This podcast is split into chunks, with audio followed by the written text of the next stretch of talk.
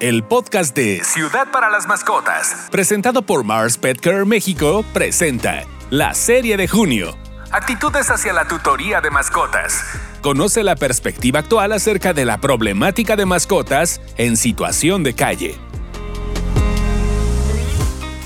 Señores, bienvenidos al episodio número uno del mes de junio del podcast Ciudad para las Mascotas, un podcast presentado por Mars Pet Care México. Y en esta ocasión estamos comenzando la serie de este mes en la que vamos a hablar de actitudes hacia la tutoría de mascotas. Y para hablar de este tema tenemos al doctor Edgar Islas, ya, ya conocido de este podcast. Doctor, ¿cómo le va? Hola Carlos, un gusto en saludarte nuevamente a ti y a toda la audiencia del el podcast de Ciudad para las Mascotas. Y lo que vamos a hacer en esta serie, doctor, es, es, promover el cuidado y el bienestar animal, así como la inclusión de las mascotas en los entornos de nuestras ciudades para que las mascotas sean bienvenidas. Y por esa razón, Mars Pet Care realizó un estudio llamado MPET Homelessness Index, o en español, Índice de Animales de Compañía Sin Hogar, en el que gracias a la participación de más de 15 mil personas en nueve países, entre ellos México, para lograr conocer la perspectiva actual acerca de la problemática de mascotas en situación de calle. Doctor Edgar, ¿por dónde comenzamos?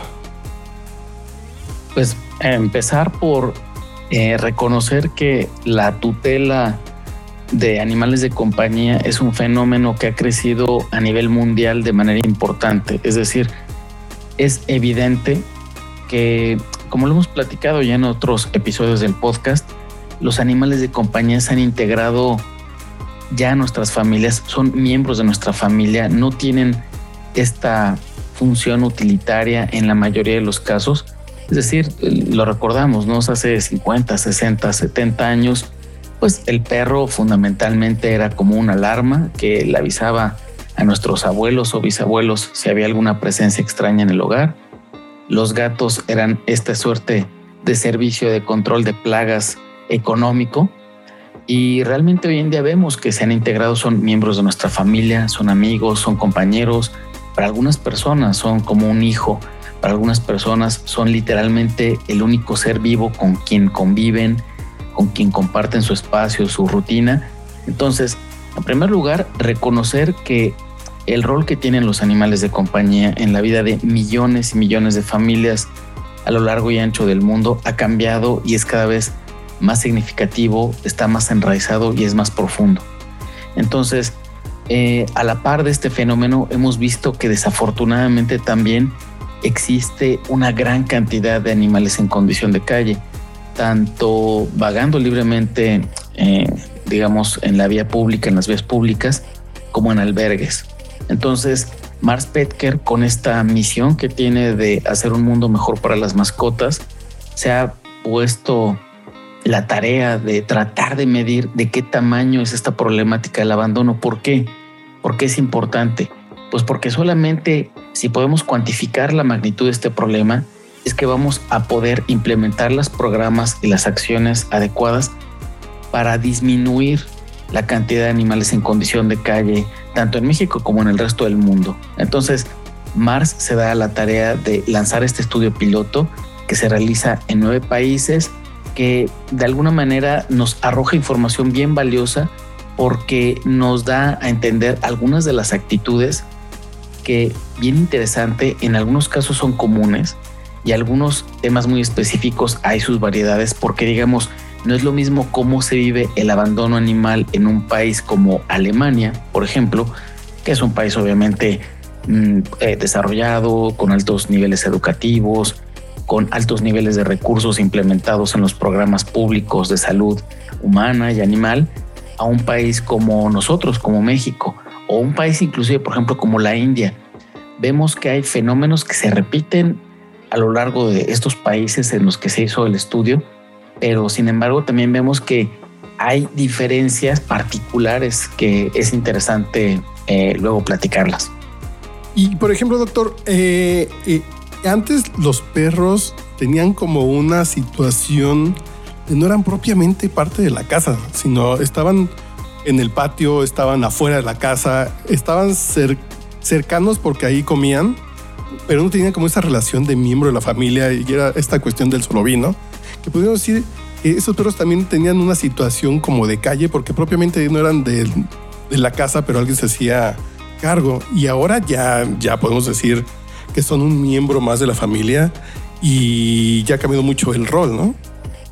Sí, además, esto que mencionas es bien importante porque pues hay muchas especies que los humanos hemos domesticado a lo largo de el desarrollo de la humanidad, digamos, los equinos que en algún momento tuvieron una función muy importante en cuestiones militares, eh, obviamente, eh, digamos, el ganado eh, bovino, el ganado ovino, los, las aves de corral, es decir, los humanos hemos asociado nuestra vida y nuestras formas de producción, consumo, trabajo con diferentes especies, pero sin duda alguna que la que tiene el lugar privilegiado, digamos, es el perro, porque no hay ninguna especie que se haya vuelto, digamos, tan adecuada a lo que es la vida con los humanos. Es decir, dependiendo de, del investigador que consultemos, podemos decir que los humanos y los perros tenemos esta historia que data de al menos desde 25 mil hasta 40 mil años. Hay algunos estudiosos, ¿no? Entonces,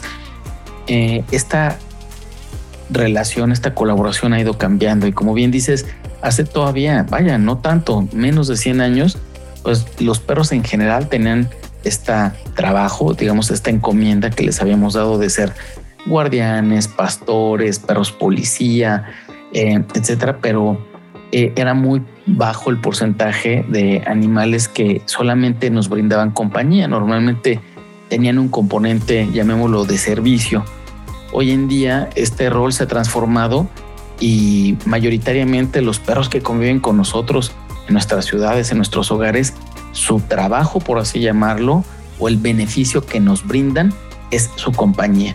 Y esa compañía ya lo hemos platicado en, en Ciudad para las Mascotas con diferentes expertos, pues tiene beneficios en diferentes niveles, ¿no? A nivel físico, psicológico, emocional. Entonces, eh, Mars se ha dado la tarea de tratar de entender este fenómeno para tratar de proponer soluciones y disminuir esta problemática que en verdad es, es eh, delicada y es un asunto que se debe revisar. Entonces, eh, por eso este desarrollo del estudio de Pet Homelessness que se presenta a finales de 2021 y que bueno, nos trae a la luz unos datos interesantes sobre por qué las personas tendemos a abandonar a los perros y a los gatos, aunque suene terrible, pero así es. O sea, hay hay factores que se han cuantificado, que se han tratado de entender y pues tenemos un poco más de luz y de claridad al respecto de ellos. Eh, ¿Podemos revisar un poco estos datos, doctor? Por ejemplo, eh, los motivos de abandono de las mascotas. Sí, claro. En este estudio de, me gustaría compartirte que se vieron básicamente cuatro hallazgos globales, ¿no?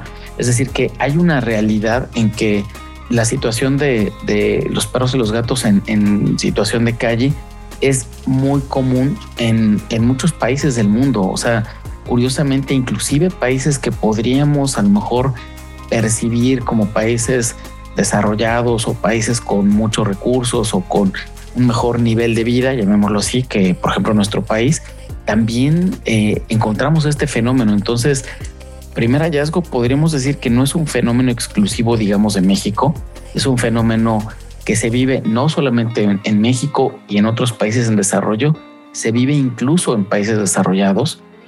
Otro hallazgo bien interesante es que hay una percepción errónea sobre los, los albergues y los animales de compañía que se encuentran alojados ahí, porque en general la percepción es que las personas piensan que no hay una gran variedad de perros y de gatos que podrían adoptar en un albergue, que ese es, ese es un aprendizaje bien importante porque entonces tal vez lo que tenemos que difundir más es que hay una enorme variedad de tamaños, colores, temperamentos, eh, razas en muchas ocasiones que se pueden adecuar a nuestro estilo de vida. Entonces, pero hoy en día el panorama general de estos nueve países nos dice que la gente tiene una percepción alta de que hay muy, muy poquita variedad o que la variedad es muy reducida respecto al tipo de animales y a su variedad. El tercer punto bien relevante del estudio, así digamos de los grandes hallazgos, es que eh, hay un proceso diferente en la adopción de perros y de gatos o que, eh, digamos, las motivaciones son distintas. Y esto sí tiene que ver un poco con lo que cada quien encuentra de lo que es un perro y lo que es un gato. Y también en Ciudad para las Mascotas, pues hemos tratado de difundir esto, ¿no? Que aunque parecieran, pues los gatos no son perros chicos, tienen eh, una forma de comportarse distinta, tienen requerimientos eh, diferentes.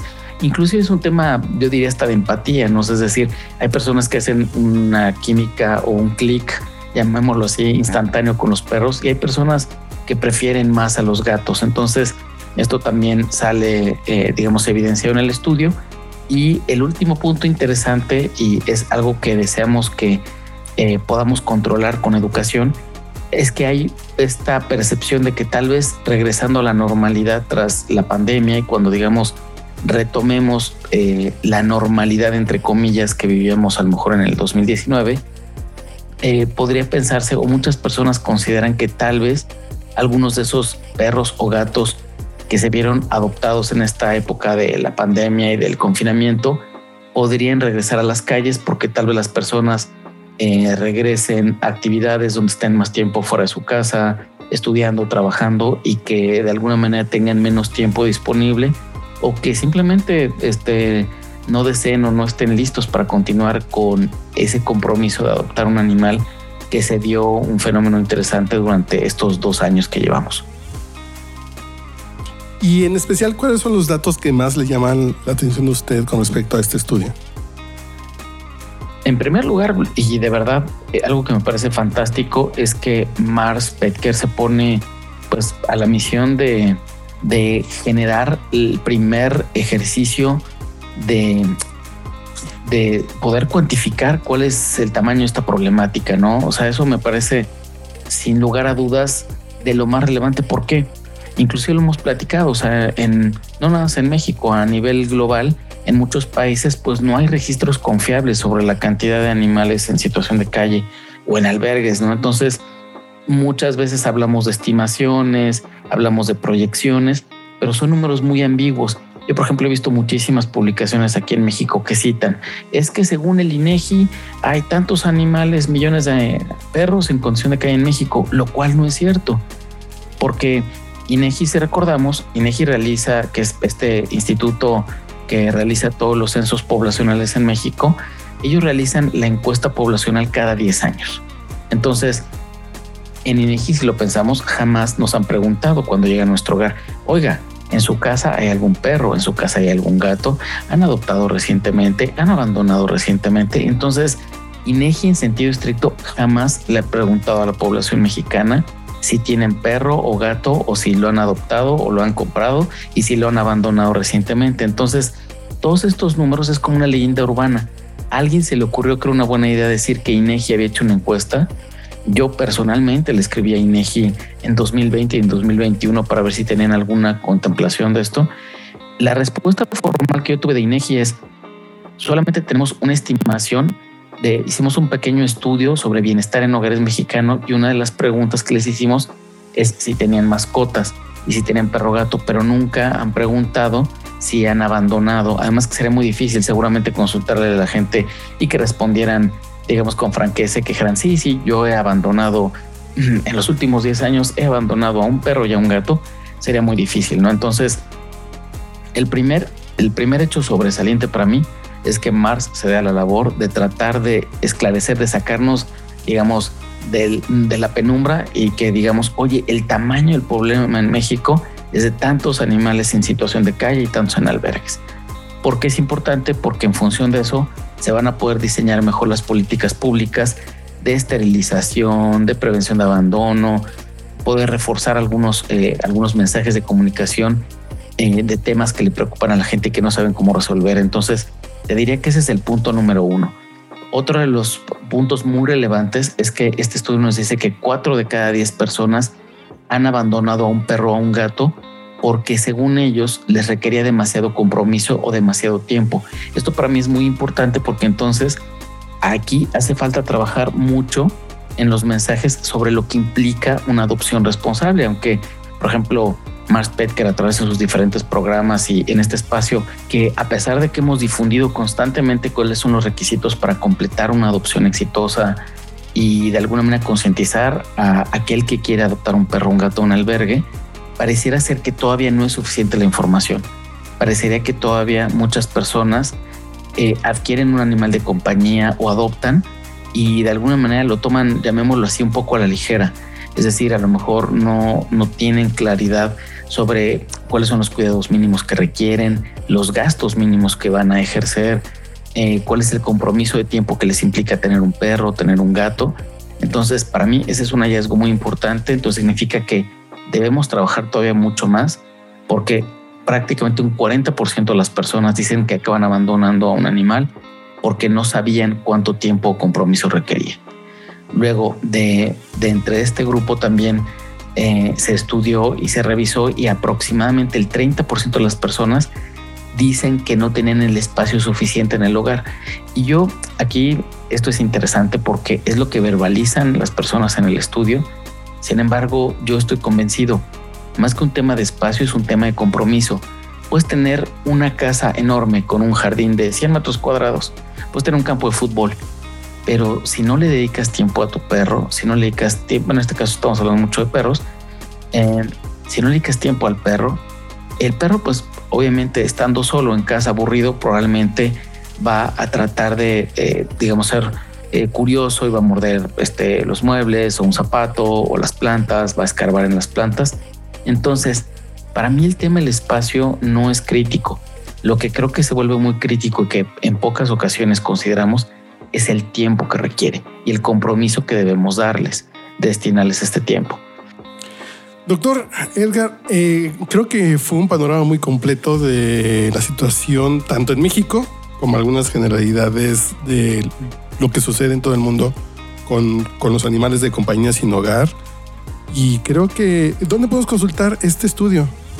Si le queremos echar un este ojo completo. Claro, este estudio lo pueden encontrar. Eh, eh, les vamos a compartir un link para que nos hagas favor de, compartirlo también. Aquí lo ponemos en, la descripción. Podcast. Y el, hoy en día está nuestro sitio que solamente es, está en inglés. Estamos trabajando para tener un sitio, una versión en español próximamente. Es endpethomelessness.com end de terminar, pet de mascota y homelessness como de sin hogar, o sea, endpethomelessness.com. Ahí se pueden consultar el estudio tanto global como revisar algunos indicadores ya por país específicamente. Perfecto, doctor. Entonces estamos pendientes y seguimos escuchando la serie del mes de, del mes de junio en la que seguimos hablando de, la tutoría responsable y cómo hacer mejor esta actitud de cuidado a las mascotas en nuestras ciudades. Doctor Edgar Islas, un gusto y nos seguimos escuchando. Muchas gracias y nada más eh, invitarlos para que por favor nos busquen también en redes sociales, en Facebook, arroba Ciudad para las Mascotas, en Instagram, arroba Ciudad para las Mascotas, donde vamos a estar compartiendo periódicamente publicaciones específicas de esta temática tan interesante. Muchas gracias, Carlos. Un abrazo. Entonces nos escuchamos en el siguiente episodio. No te olvides de suscribirte y recomendar este podcast y seguirnos en Facebook e Instagram en nuestras cuentas de Ciudad para las Mascotas.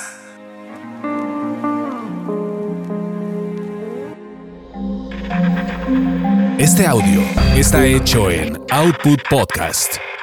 thank you